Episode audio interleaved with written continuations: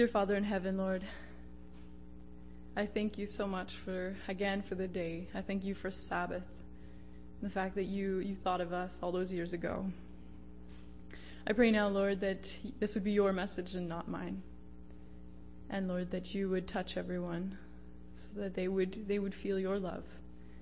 I pray and I ask this in your name. Amen. Philip Yancey tells a story of his brother. And now his brother attended a Bible college, and it was during a phase in his brother's life where he could be described as a smart aleck. I don't know if any of you ever went through that phase where you kind of thought you knew everything. So his favorite thing to do would be to attend Bible studies, and he would sit back with his arms crossed, and he would listen as others stood up to share their favorite Bible verses. So they would stand up and they would share the typical, typical favorites. Some found in Romans, some found in Ephesians, some found in the Psalms, Hebrews, and he would wait patiently for his turn. And then he would stand up and with a perfectly straight face, he would say, "At Parbar westward, 4 at the causeway and 2 at Parbar. 1 Chronicles 26:18, and he would sit down. And he would enjoy watching people's faces scrunch up as they tried to figure out what on earth he had just said. But it is a legit Bible verse. But either way, his brother, in saying these Bible verses, introduces a problem that many of us have with the Old Testament. A lot of times, it either doesn't make sense, or when it does make sense, it kind of almost offends the modern ear. And in our scripture reading today, we read that Jesus Christ is the same yesterday, today, and forever. We read that God himself never changes. And we know from 1 John 4:8 that God is love. But let's be honest, sometimes the God in the Old Testament makes as much sense as the verse that Philip Yancey's brother quoted. And then the New Testament comes along and it changes everything. Many have argued throughout history trying to explain this almost phenomena, why the differences. And so some have said, well, maybe it was 2 different gods. Maybe it wasn't the same God. And others have said, no, that doesn't make sense. The Bible's clear that it's one God. Maybe he was bipolar, or maybe he changed his mind throughout history. But the Bible is very clear that it is one God and that he never changes and that he's a God of love. So what on earth is going on? In Hebrews 1:1, and we're going to be in Hebrews quite a bit today. Hebrews 1:1. It says this: God, who at various times and in various ways spoke in times past to the Father by the prophets. Long ago, God spoke. Long ago, God spoke to our ancestors. Now, I want you to imagine for a second that you are a Jew and you are living in the 1st century A.D. Okay, so you are a Jew, you're living in the 1st century A.D. You have a beautiful religion. It's ancient. It goes all the way back to Abraham, and you are proud of your religion. On top of that, you have the temple. Oh, the temple is your pride and your joy. You worship in synagogues on Sabbath. You have the law, you have customs and traditions that are ancient, and you are proud of your religion. But then one day, you hear something about this man named Jesus, and you hear about this group of people, this small sect of people known as Christians, and you become intrigued. And so slowly, over time, you begin to learn more and more about this message and this person called Jesus, and you eventually accept the message. But as time passes, you notice that now that you're a Christian too, you're no longer welcome in the temple. You no longer are worshiping in synagogues on Sabbath. You are now worshiping in houses, and it's small groups of people. And people are making fun of you. Other people, they want to kill you. And you begin to ask yourself, why on earth am I a Christian? Why did I leave all that behind? And then one day, as you are at this house church, a letter arrives. And it begins to be read. And you hear these words, long ago God spoke to our ancestors. in many and various ways by his servants, the prophets. And something clicks in your mind and you say, that's right. I remember long ago God spoke. He created the world. He spoke and boom, there was. That's right, God spoke. And he spoke. He spoke through Abraham. He spoke through Moses. He spoke through the prophets. Yes, I remember my heritage. That's right. And you begin to become a little bit more intrigued as to where this letter is going. That's why I can be proud of my Jewish heritage, you might say to yourself that day that you heard this letter for the first time. Because long ago, God spoke. Long ago, the SDA Bible commentary says, long ago God spoke. God spoke in many ways, and it came slowly, little by little, as men could comprehend it. I want to go right back to Abraham. And to go to Abraham, we're not going to the book of Genesis, we're going to the book of Joshua. Joshua 24, verse 2. Joshua 24, verse 2.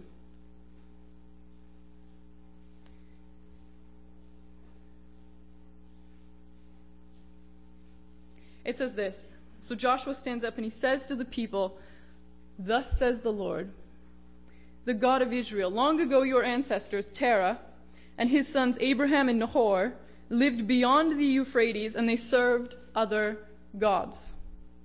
I'm sorry, what? Abraham served what? Other gods. So herein lies a problem. Too often we read the Old Testament with our New Testament lenses on, and then we have the Spirit of Prophecy lenses on top of that. And this is not a bad thing. This is not a bad thing.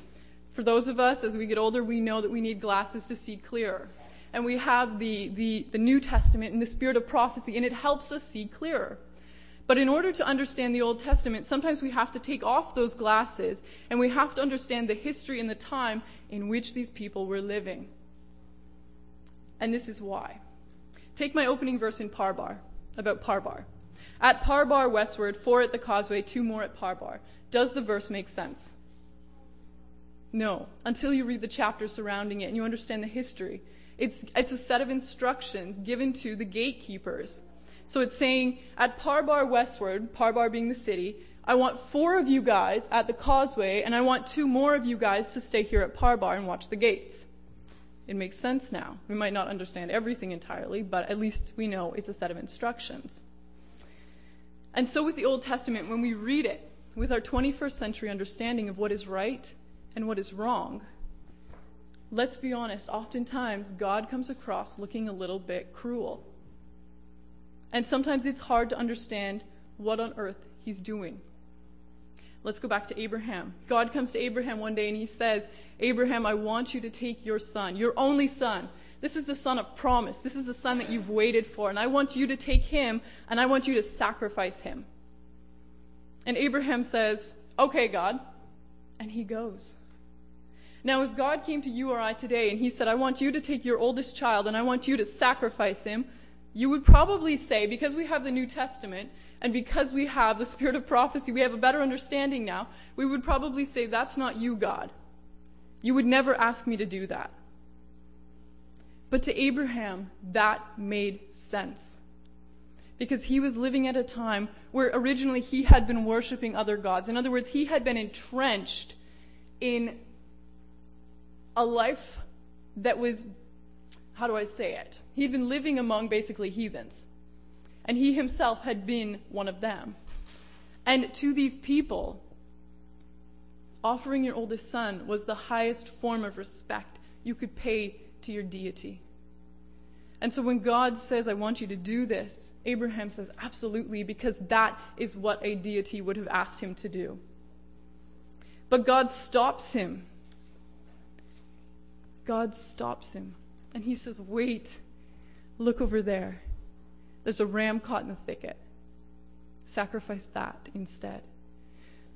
So the neat thing that we see about God is that he meets these people where they are at, with their understanding of who he is. And he works with them to shape that over time and to slowly begin to transform that vision so that they can see who he really is. Tell me that isn't a God of love. Tell me that's not a God of love. So God is slowly revealing himself to Abraham. Going back to Hebrews 1 verse 1, it says, God, who at various times and in various ways, or as the King James Version says, the at sundry times and in diverse manners, is there for a reason. By putting these words first, the author fixes our attention upon the variations and the imperfections of the Old Testament revelation. That revelation came bit by bit as men were ready and able to receive it. Put another way, a commentary on the book of Hebrews reads, God spoke. He did not act uniformly or confine himself to any one method of speaking to the prophets.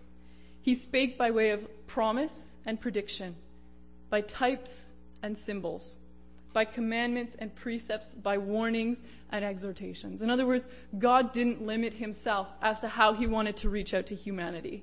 He had to get through to them. He was not willing to sit back and just say, you know what, they can figure out, they can discover who I am. No, instead, we have a God that revealed himself to humanity because he loves us. But it took time. It took different men in different situations, using different methods, as God slowly began to reshape this way of thinking over time. And you know, the God of the Old Testament and the God of the New, when Jesus comes to earth, he uses the exact same way of reaching people. We think of the woman at the well as she sat there. Christ didn't just sit in the synagogue and wait for people to come find him. He went out and he found them where they were at, and he worked with them to reveal who he was to them. The exact same way that he had worked in the Old Testament.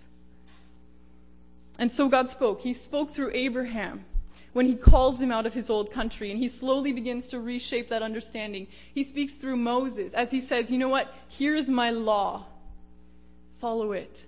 And then he sets up a wonderful service of sacrifices and priests. It's all pointing forward to something that is to come. And finally, he sends the prophets, and they reveal a little bit more of who God is and what is to come. And so God spoke over and over again in many different ways and in many different methods to reach out to his people. Going to Hebrews 1 verse 2, it says, but he, being God, in these last days has spoken to us by his Son, whom he has appointed heir of all things, through whom also he made the worlds.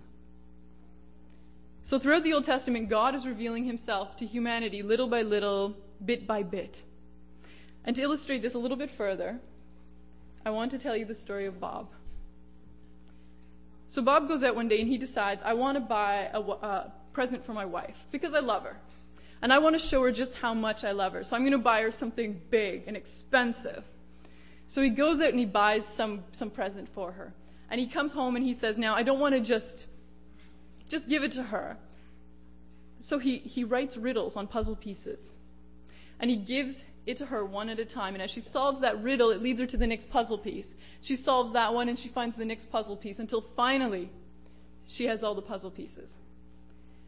And as she sits down and she begins to put them together, she sees a clear picture of what her present is. And because this is my story and I'm making it up, in this case it's a brand new red Toyota Tacoma. We'll go with that. And so bit by bit, puzzle piece by puzzle piece, God has been working with humanity to reshape their way of who he is and what they expect God to be. But then I suppose you could ask the question and say, well, why did God not just reveal himself to humanity all at once? Why not just say, hey, this is who I am? Jesus sums it up well in Matthew chapter 23, verse 37, when he says this. He looks out and he sees Jerusalem. And he says, Jerusalem, Jerusalem. I think this is probably one of the saddest verses in the Bible. He says, Jerusalem, Jerusalem, you who kills the prophets and stones those who are sent to it. How often have I desired to gather your children together as hens gather her brood under her wings, and you were not willing. And how often do we read the Old Testament and we see the words, we see the people come along so far, And then it says that wonderful little line that says, and they again did evil in the sight of the Lord. And we smack our heads and we go, will these people never get it? Will they never get it? And they again do evil in the sight of the Lord. And a new king comes along, a new prophet comes along, a new judge comes along. And they repent. And then they again do what was evil in the sight of the Lord. And this happens over and over and over again. But we see God working with humanity. We see him working with Noah at the flood. We see humanity turn their back and build the Tower of Babel shortly thereafter. And then we see God work and call Abraham out of a land that's entrenched in paganism and slowly reshape his idea of who God is. And then Moses comes along and God hands him the law and says, this is what I want you to do. This is how I want you to follow me. And it's not to be negative. It's because I love you and I want what's best for you. And then comes along the judges and then the prophets, and each and every one of them is given a little bit more. So if Jesus had simply shown up in Abraham's time, no one would have recognized him as a God, because they were used to gods like Baal and Ashtoreth and Ra and all these angry gods who required that humanity discover who they were and serve them. And they were harsh.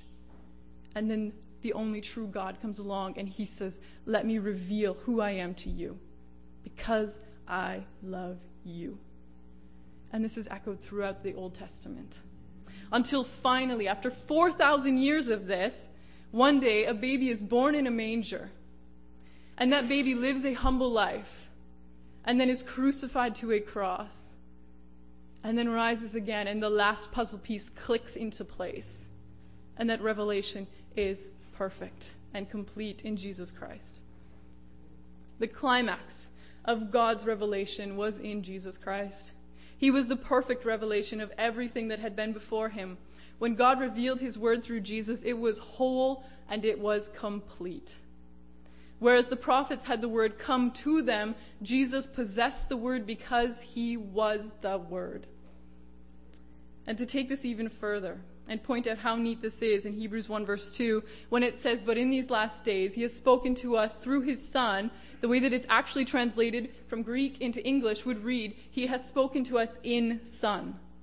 So in other words, it would be like if I went to Montreal and I worshiped there one Sabbath and I returned here the next Sabbath, and somebody might say, you know, how was your time in Montreal? And I would say the church service was great.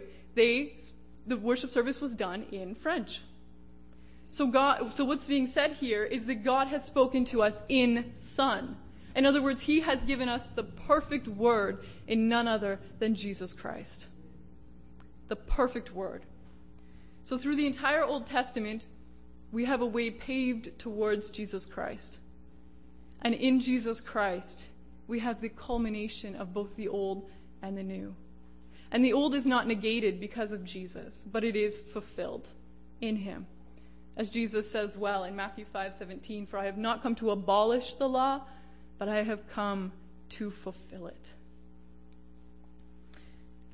And for those Jews listening that Sabbath as this message is read, that had converted to Christianity, and now they're asking themselves the question, why am I a Christian? Why am I not still a Jew? It'd be easier. Because long ago God spoke. He spoke through the prophets. He spoke to reveal himself little by little, bit by bit. But finally, one day, he sent his Son. And that was the perfect revelation. Because God spoke. And Jesus fulfilled it all. And then to them, sitting there that day, they would say, you know what, that's right. Jesus himself is God. It all makes sense now. That's why we're Christians. That's why we're willing to go through everything that we're going through, because we believe in Christ. We believe who he is. So through Jesus, God reveals how much he loves and he cares for humanity, and that is finally seen for the first time in a perfect and a complete way. Hebrews 1 verse 3. Who being the brightness of his glory and the express image of his person, and upholding all things by the word of his power, when he had by himself purged our sins, he sat down at the right hand of the Majesty on high. And I like the way another version reads. It says, he is the reflection of God's glory and the exact imprint of God's very being. Now, in the morning when you're getting yourself ready for church or work or whatever to go out, and you brush your teeth and maybe you put your makeup on or, you know, whatever it is that you do, what is one of the last things you usually do before you turn the light out and leave? Maybe this would apply more to women. I don't know. You look in the mirror, right? Just to make sure that every little hair is actually down and not sticking up somewhere. Make sure you don't have food in your teeth. But here's a question. Whose image is usually the one reflected back at you? Your own, right? It shouldn't be someone else's. It reflects your image. Now here's another question. When Jesus was on earth, did he have the New Testament to read? No. What did he have to read? The Old Testament. So the God that Jesus knew well on earth, the God Jesus learned about as a child, the God Jesus served, and the God Jesus was and is the God of the Old Testament. So everything that Jesus became well on earth, all the compassion that he showed other people, the way he reached out, the way he healed the sick, the way he ate with sinners, he read first in the Old Testament, and he learned about the God of the Old Testament. Because throughout the Old Testament, God revealed slowly over time who he was, and that one day Jesus was coming to earth.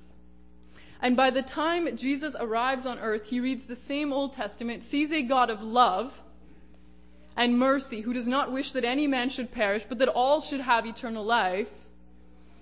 And because Jesus is the perfect Word of God, he therefore reflects the perfect nature of God in its wholeness and completeness. And he reflects this back to the world, because he not only knows God through reading the Old Testament, but he is one with God, the same God of the Old Testament. Thus, the verse in Hebrews continues by saying that Jesus is not only the reflection, but he's also the express image. And the word used here for express image is character. Now, a character was a tool that was used to make an engraving, an exact image of itself upon wax. So Christ is the exact counterpart of God, the God of the Old Testament. Jesus Christ is the same yesterday, today, and forever. God himself never changes. His love for humanity has never changed. His methods have, but his love has never changed. And his plan to see each and every person saved has never changed. Jesus is the fullest representation of God that we have. The final part of the verse says, when he had by himself purged our sins, he sat down at the right hand of the Majesty on high. And to understand this, we have to think back to the Old Testament and the system that was set up for sacrifices. And the priest would stand and he would do these sacrifices all day long, over and over and over again, and his work was never complete. But this verse here has told us that Christ himself has sat down once he has sacrificed himself. Hebrews 10 verse 11 and 12 says this, and every priest stands day after day at his service, offering again and again the same sacrifice that can never take away sins. But when Christ had offered for all time a single sacrifice for sins, he sat down at the right hand of God. Now, how many of you, when you do your chores for the day or you're done work, you come home and you do what? You sit down because your work is complete. So this, the fact that Jesus sits down is not denoting inactivity on his part, but rather completion or fulfillment. The God Jesus knew was the God of the Old Testament, and the God Jesus is that same God of the Old and the New. And through Jesus, we have completion, and this completion is seen because he sits down. So now we have a complete image of who God is. But here's the question that we must ask. Why does this matter to you and I? Most of what I've said so far has been theoretical. You know, it's knowledge that's good to have, but how can we apply it in our lives? It's good to understand that God is love, and here's why. Because 1 in 10 people today feel unloved or they feel lonely. Suicide rates continue to high, and here's the alarming thing, is that suicide rates among young people are increasingly rising. Because people feel unloved. They don't feel like they belong. And yet we serve a God who loves us enough to spend the time to reveal to us who He is, using methods that we will understand throughout time. We serve a God that loves us so much that He had to tell us that over and over and over again. In 1 John 3 verse 1 it says, "Behold," or "Look, take off those smudged glasses. Look at how much the Father loves you, that you are now children of God." And just in case you think that God never said something like that in the Old Testament, in Isaiah 43 verse 3 it says, "Because you are precious in my sight, and I love you." God has been screaming this message at humanity for centuries, that He loves us. And He wants what's best for us. Jesus, while on earth, He said this in John 14:23. He said, "Those who love me will keep my words, and my Father will love them, and we will come to them, and we will make our home with them." Well, what are His words other than the Bible? In John 15:12, Jesus gives a command to His disciple when He says, "This is my commandment, that you love one another as I have loved you." So because we are loved by God, all right, because we are loved by God incredibly much, and this is portrayed throughout the Old Testament and the New Testament, because we are loved by Him, we must in turn share that love with those around us. And that doesn't just mean with people sitting in the church, it means with those out there as well. Because God loves every one of us. If He was willing to go to Abraham, who's hanging out in a heathen land and worshiping other gods, and He's willing to say, "You know what, let me teach you something about myself." And then He's willing to take His people out of Egypt, and He's willing to say, "You know what, let me teach you something about myself." And then He goes to the judges and He says, "You know what, these people, they're falling back into it. Let me pull them out and let me teach them something about myself." And then He does the same with the prophets. He says, "You know what, these people are backsliding. Let me teach you a little bit more about myself, because I love you." And this is seen over and over and over again. Therefore, because we serve that God who finally said, "You know what, here's my Son. You want to see an exact reflection of who I am? Look at Jesus. Because I love you, you must in turn share that love with others." The Apostle Paul, again, a student of merely the Old Testament, emphasizes over and over again to the churches, as though it's a problem sometime in churches, to love one another. Long ago, God spoke.